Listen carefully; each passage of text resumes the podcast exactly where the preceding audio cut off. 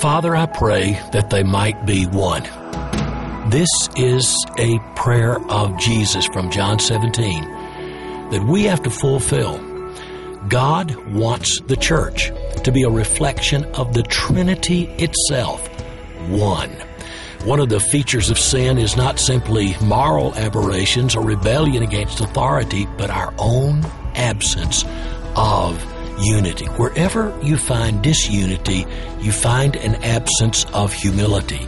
And whenever you find an absence of humility, you find an absence of respect for the sovereignty of God and the holiness of God. That puts us all on our face. Unity rises out of submission to His sovereignty. This is Doug Small with Project Pray for OneCry.com.